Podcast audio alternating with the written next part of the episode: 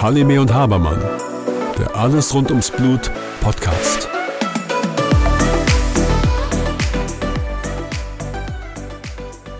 Hallo Susanne. Hallo Björn. Susanne, wir haben ja schon an vielen Orten unseren Podcast aufgenommen, teilweise in der Praxis. Wir waren im Flugzeug sogar gewesen. Genau. Am wohlsten fühlen wir uns in Cafés, aber heute haben wir mal ein ganz neues Forum hier. Genau, wir sind heute ähm, auf einer Patientenveranstaltung von der IGH, Interessengemeinschaft Hämophilie. Ähm, eine, ein sehr gutes ähm, Forum und auch eine gute Plattform zur Patientenaustausch, wo sich Menschen unterschiedlicher Art, unterschiedlicher Schweregrade äh, Erkrankungen hier treffen können, Austausch, Informationen sammeln können und immer wieder ähm, ja, anregend für neue Dinge und neue Probleme, die wir angehen können. Und ich muss sagen, ähm, wenn ich darüber denke, nachdenke, wie manche ähm, Patientenveranstaltungen hier angefangen haben in ganz kleinen Räumlichkeiten und da nochmal ein ja ein ganz großes Lob an, äh, an die IGH, mit was für einem Forum wir jetzt hier heute sitzen, muss ich sagen. Mhm. Ähm, Gratulation, muss ich sagen. Genau, wir sind ja nicht alleine. Vielleicht können Sie sich alle mal klatschen oder erheben, damit auch alle hören, dass wir Genau. Vielen Dank. Ähm, bist du nervös? Ich? Nein. Nee? Du? Kein Stress? Ja, so ein bisschen Stress schon, oder? So viele Menschen. Was du, äh, ja, wegen der Menschen glaube ich mhm. nicht, weil das sind ja alles Menschen, mit denen wir ja gerne reden würden. Aber es gibt bestimmt andere Dinge, wo ich manchmal tatsächlich stressbeladen bin, wenn ähm, ich ganz viele Aufgaben habe und ich die irgendwie erledigen muss und dann prasselt dann wieder eine Neuigkeit ein. Mhm. Und ähm, dann kann es passieren, dass ich tatsächlich ähm, gestresst bin. Und äh, interessanterweise hat mir meine Freundin mal zu mir gesagt, wenn ich wieder mal zu oft gespritzt habe, Sag mal, Susan, was stresst dich gerade? Und gibt es da einen Zusammenhang? Wissen wir nicht ganz, aber möglicherweise doch. Du hast das Gefühl, wenn du mehr Stress hast, hast du einen höheren Verbrauch? Ja. Habe ja. ich tatsächlich. Und äh, vielleicht ist das auch nur eingebildet, aber ich glaube, dass an der einen oder anderen Stelle, es gibt ja den positiven Stress, da wird wahrscheinlich auch Faktor verbraucht. Aber mhm. ich habe für mich den Eindruck, dass wenn ich Stress habe, ich tatsächlich ähm, mehr Faktor verbrauche. Und vielleicht müssen wir das vielleicht auch in unsere Behandlungsstrategie mit einbeziehen. Klar, es gibt ja immer die Beziehung zwischen Kopf und Körper. Mhm. Und ähm, wenn ich im Kopf Stress habe, hat mein Körper automatisch auch Stress. Und vielleicht ist das der Grund, dass du dann auch mehr Faktoren benötigst. Ja, das könnte einer der möglichen Gründe sein. Wir haben im Vorfeld hier ein paar Fragen gesammelt und wir wollten es so ein bisschen ja, interaktiv machen, indem wir Ihre Fragen hier ähm, mal zum Thema machen und machen so eine Ask Me Anything ähm, Session, dass wir diese Fragen einfach mal durchgehen mhm. und gucken, was uns dazu einfällt und was wir beantworten können. Ja, ne? genau. Und ähm, ich fange mal mit einer ganz Frage aus einer anderen Welt, würde ich es fast beschreiben, an. ähm, was wäre, wenn man einem Nicht-Hämophilen die Leber eines Hämophilen transplantieren würde? Also ein Gerinnungsgesunder bekommt durch eine Organtransplantation die Leber eines Patienten mit Hämophilie. Ganz interessante Frage und ich glaube, da hat sich jemand Gedanken gemacht, ob er Organspender sein kann. Ich mhm. glaube, das ist auch eine der wichtigsten Fragen oder ob Knochenmarkspende oder oder oder. Ich meine, wenn wir einem Hämophilen eine Leber transplantieren, ist er ja dann gerinnungsgesund. Umkehrschluss müsste man jetzt davon ausgehen, dass er dann tatsächlich beeinflusst wird von, weil die äh, Gerinnungsfaktoren in der Leber produziert werden, dass dann möglicherweise was mit dem Gerinnungssystem nicht in Ordnung sein könnte. Mhm. Was würdest Möglich. du erwarten? Da es, noch, da es noch nie gemacht worden ist, ähm, müsste ich mir tatsächlich ähm, die Frage stellen, ob es wirklich so ist. Aber ich könnte mir fast vorstellen, dass ein paar von, den, von dem Level, ob das nun Faktor 8 oder Faktor 9, etwas niedriger sein könnte. Mhm. Ja. Man kann ja auch andere Organe spenden, das muss ja nicht immer nur die Leber sein. Genau. Ähm, das heißt aber durchaus, ähm, Patienten mit Hämophilie können Organspender sein. Ja, auf jeden Fall. Das denke ich auf jeden Fall. Da müsste zwar drinstehen, vielleicht mit Einschränkung der Leber, mhm. aber alles andere wäre ja durchaus möglich und kein K.O.-Kriterium. Mhm. Ja, ja. Sehr gut. Ähm, dann eine andere Frage war, kann man mit Hämophilie Leistungssport machen? Wir hatten das Thema Sport ja heute schon mal angesprochen im Rahmen ja. dieses Symposiums, aber kann man damit Leistungssport machen? Weißt du, wir, wir haben ja in vielen unserer Podcasts darüber gesprochen und ich habe eins von dir mitgenommen. Wir können alles machen. Es geht immer wie. Mhm. Also die Frage ist immer, ob das wird jeder machen können. Und wenn jemand Leistungssportler werden möchte, gibt es ganz klare Voraussetzungen. Ähm, nicht nur Voraussetzungen, den Faktor zu spritzen. Das ist eine, ein Part. Und ich sage immer, Faktor ist wichtig, ganz klar, aber Patienten müssen sich oder Menschen mit Hämophilie müssen sich im Klaren sein, dass sie ganz viel andere Dinge tun müssen, um Leistungssportler werden zu können. Und da kommst du ins Spiel, da kommt der Physiotherapeut ins Spiel, da kommt der ähm, ich sag mal, der jemand nochmal mitbegleitet, der Coach mit ins äh, Spiel, der einen dann nochmal motivieren kann. Ich glaube, mhm. da kannst du ganz klar sagen, du hast sogar Leistungssportler bei dir in deiner Praxis. Genau, also es gibt ähm, durchaus Patienten mit Hämophilie, die wirklich Leistungssport machen und wir müssen so ein bisschen überlegen, was ist denn eigentlich Leistungssport? Es ist ja nicht immer der Fußball-Bundesliga-Profi oder derjenige, der bei den Olympischen Spielen antritt, sondern das kann ja schon ein sehr aktives Training zum Beispiel in einem Verein sein. Es gibt prominente Beispiele. Alex Dorset ist ein Radrennfahrer mit einer schweren Hämophilie B, der auch Tour de France und diese ganzen Sachen gefahren ist, ähm, mittlerweile glaube ich nicht mehr fährt.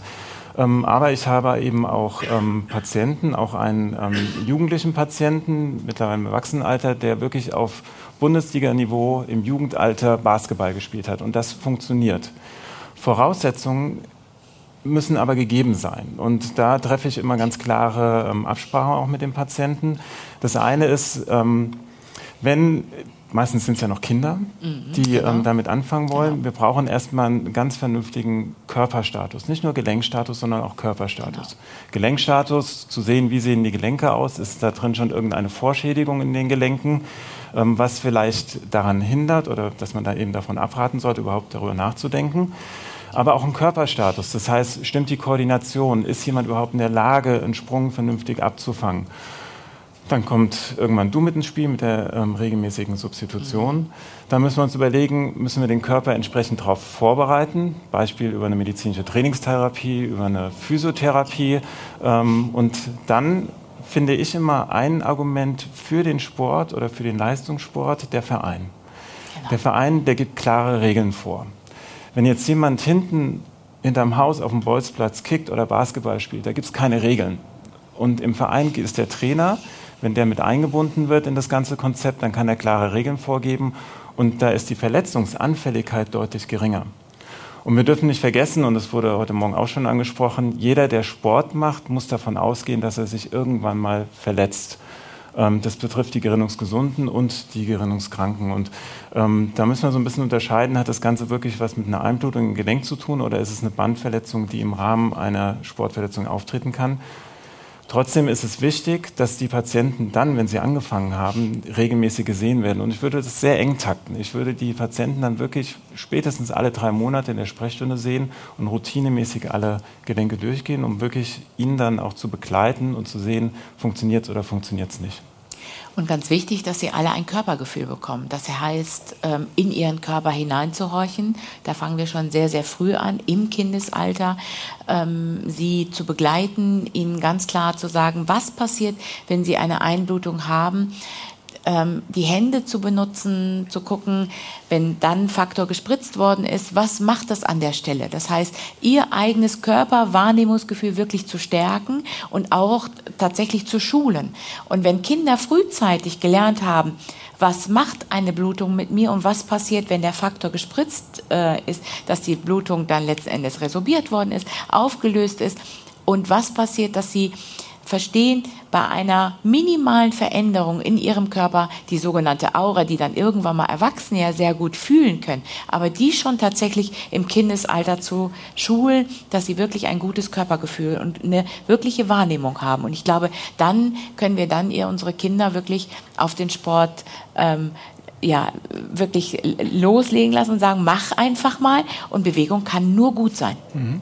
Und es leitet dann auch schön über zu der nächsten Frage, Kindesalter. Diese Frage war, was gibt es zu beachten bei Kita und Kindergarten? Genau, da fängt es nämlich genau an. Da möchte ich nämlich genau ansetzen. Je desto früher wir mit unseren Kindern anfangen, ihnen sie zu stärken, sie wirklich fit zu machen, desto unbeschwerter geht eine Kindergärtnerin und eine, die gesamte Kita mit den Kindern um. Es geht nicht um die Eltern. Die Eltern müssen ihre Kinder stärken und müssen auch verstehen, was mit den Kindern passiert. Am Ende des Tages müssen wir aber dafür sorgen, dass unsere Kinder fit für den Kindergarten gemacht werden und dass sie selbstbewusst auftreten und selber sagen können, im Laufe der Zeit sagen können, was ihnen fehlt und was sie brauchen und was sie nicht können. Und das ist auch einer unserer Aufgaben. Und dahingehend begleiten wir dann die Kitas mit verschiedenen äh, Programmen. Wir klären die Kitas auf, aber sie sollen und müssen auch ein unbeschwertes Auftreten in, in der Kita haben. Es gibt eine ganz wichtige Frage, die immer wieder gestellt wird, Integrationshelfer. Ich bin nicht ganz ein Freund der E-Helfer, muss ich ganz ehrlich gesagt sagen. Ich mache aber jetzt mal ein Aber. Oft ist es so, dass der Schlüssel für die Kindergärtnerin sehr niedrig ist und ähm, wir den Kindergärten letzten Endes eine Chance geben, noch eine zusätzliche Kraft zu bekommen, die aber nicht die Aufgabe haben soll, nur dieses eine Kind zu beobachten. Und ich glaube, da müssen wir hingehen und vielleicht dahingehend auch unsere Aufklärung hinzuführen, dass wir sagen, ja, E-Helfer, ja, wir versuchen das zu machen, aber die, der E-Helfer darf nicht nur für das hämophile Kind zuständig sein, weil das wollen wir ja nicht. Wir wollen es ja nicht abgrenzen, dass da ein E-Helfer neben dem Kind sitzen soll. Das ist ja nicht unser, unser Ziel letzten Endes. Aber die Kindergärten zu, zu stärken, zu unterstützen, dass es eben eine zusätzliche Kraft für diese Zeit eben gibt. Ähm, und ich glaube, das sollte unser Ziel sein. Wie, wie können wir denn das Kind jetzt auf den Kindergarten vorbereiten? Ähm, du, das geht genauso in den Kindergarten wie alle anderen Kinder auch letztendlich. Mhm. Was wichtig ist nur, wenn Verletzungen da sind, mhm. dass wir dann gucken, was macht es und dann die Kindergärtnerin mit dem Kind, es hat sich verletzt, fällt zum Beispiel hin, dass wir genau diese äh, Momente mit dem Kind zusammen ähm, ja, aufarbeiten und sagen, was passiert jetzt? Mhm. Jetzt wird zum Beispiel Faktor gespritzt, guck mal, jetzt ähm, geht die Blutung wieder zurück, jetzt kannst du wieder ganz normal äh, losstarten. Und genau, ja, äh, Try and Error und mhm. am an den Gegebenheiten tatsächlich lernen. Mhm. Es gibt keine Vorbereitungskurse, die wir dem Kind geben, aber es gibt tatsächlich Vorbereitung beim, beim Geschehen, beim Hinfallen, dass wir mit dem Kind zusammen ähm, das zusammen erlernen. Oder im Vorfeld eben das Hinfallen zu vermeiden, indem die Kinder laufen lernen. Genau. Ja.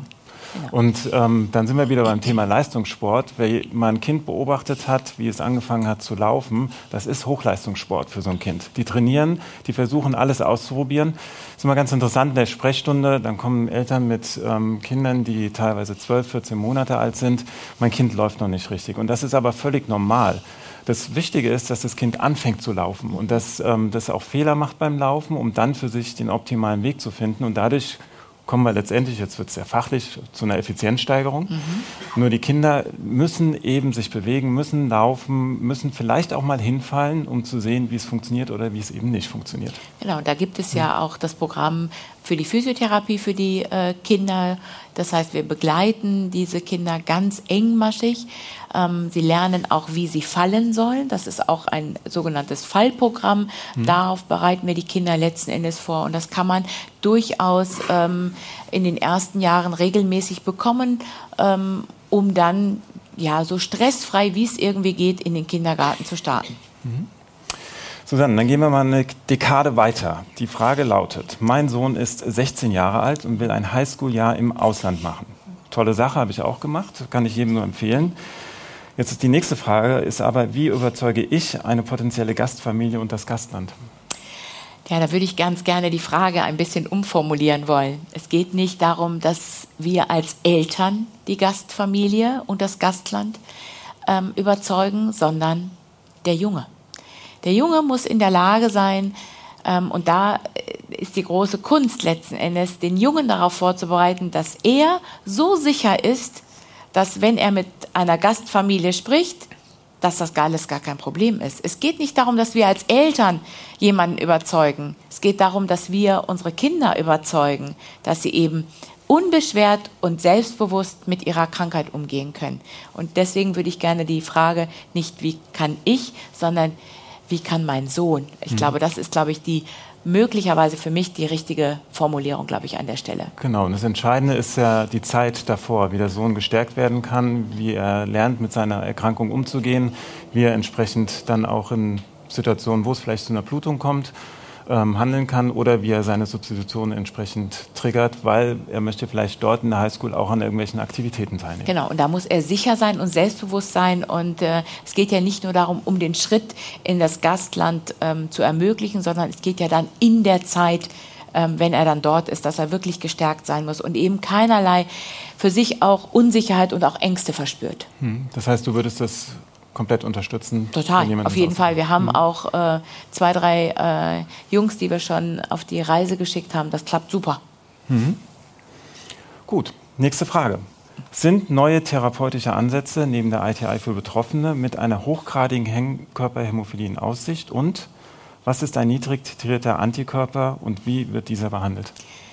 Ja, ähm, Leider muss ich die Frage mit tatsächlich noch gibt es sie nicht, dass man sagen kann, es gibt nach wie vor die Standardtherapien, die wir eben äh, kennen, dass wir versuchen, den Antikörper zu überlisten mit hoch äh, titrigen äh, Faktorgaben, also Hochgaben sozusagen, dass wir zweimal täglich versuchen, den Faktor, den Hemmkörper zu überlisten.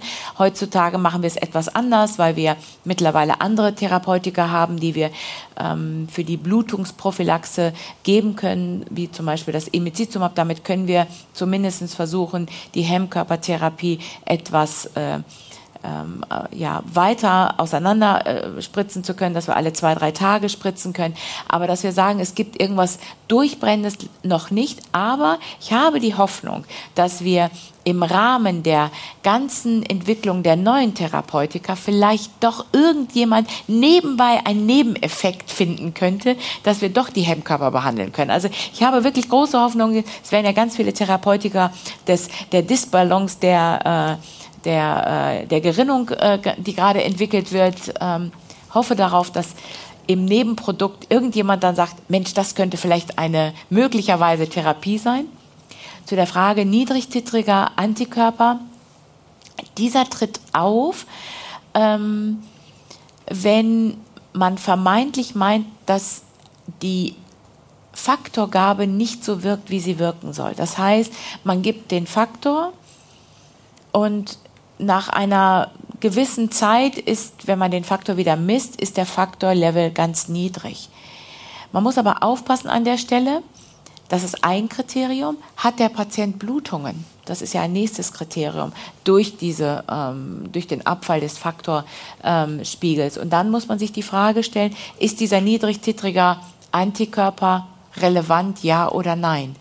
Das heißt, wenn man, und den niedrigtätigen Antikörper kann man messen. Das heißt, wenn der Faktorlevel sehr niedrig ist, dann wäscht man eben ähm, das Plasma aus und kann dann wirklich gucken, gibt es da einen Antikörper, ja oder nein. Und gibt es ihn nicht, dann ist er tatsächlich auch da nicht nachweisbar. Jetzt könnte man sagen, ja, aber vielleicht ist er ja so niedrig, dann sage ich ja, dann ist er auch nicht mehr relevant. Das muss man sich immer an der Stelle einfach mal so hinstellen. Also was ich dann wirklich nicht messen kann und was nicht mit irgendwelchen Blutungen einhergeht, muss man sich die Frage stellen, ist so ein niedrigtitriger Antikörper wirklich dann überhaupt relevant? Mhm. Okay, zur nächsten Frage. Wie hoch ist der Prozentanteil Hämophiler in der deutschen Bevölkerung?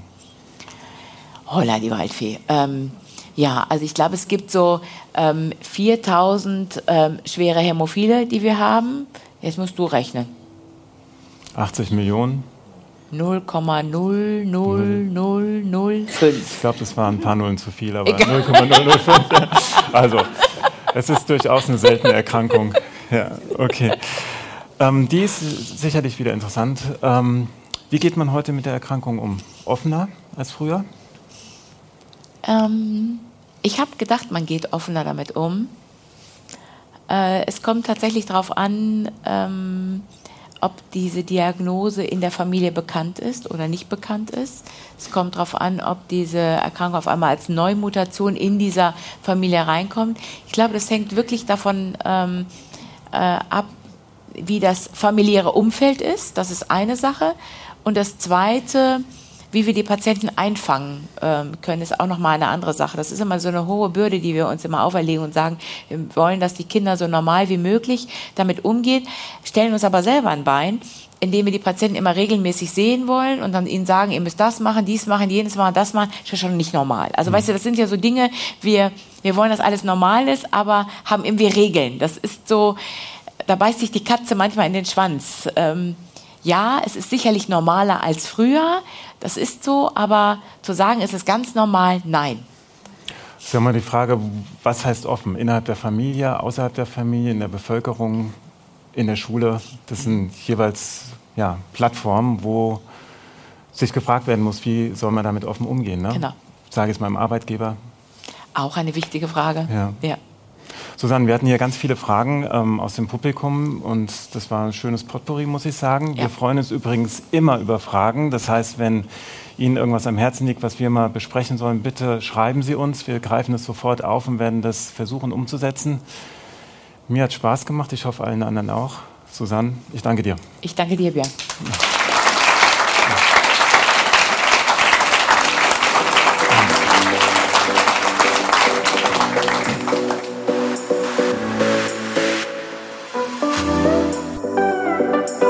Halime und Habermann, der Alles rund ums Blut Podcast.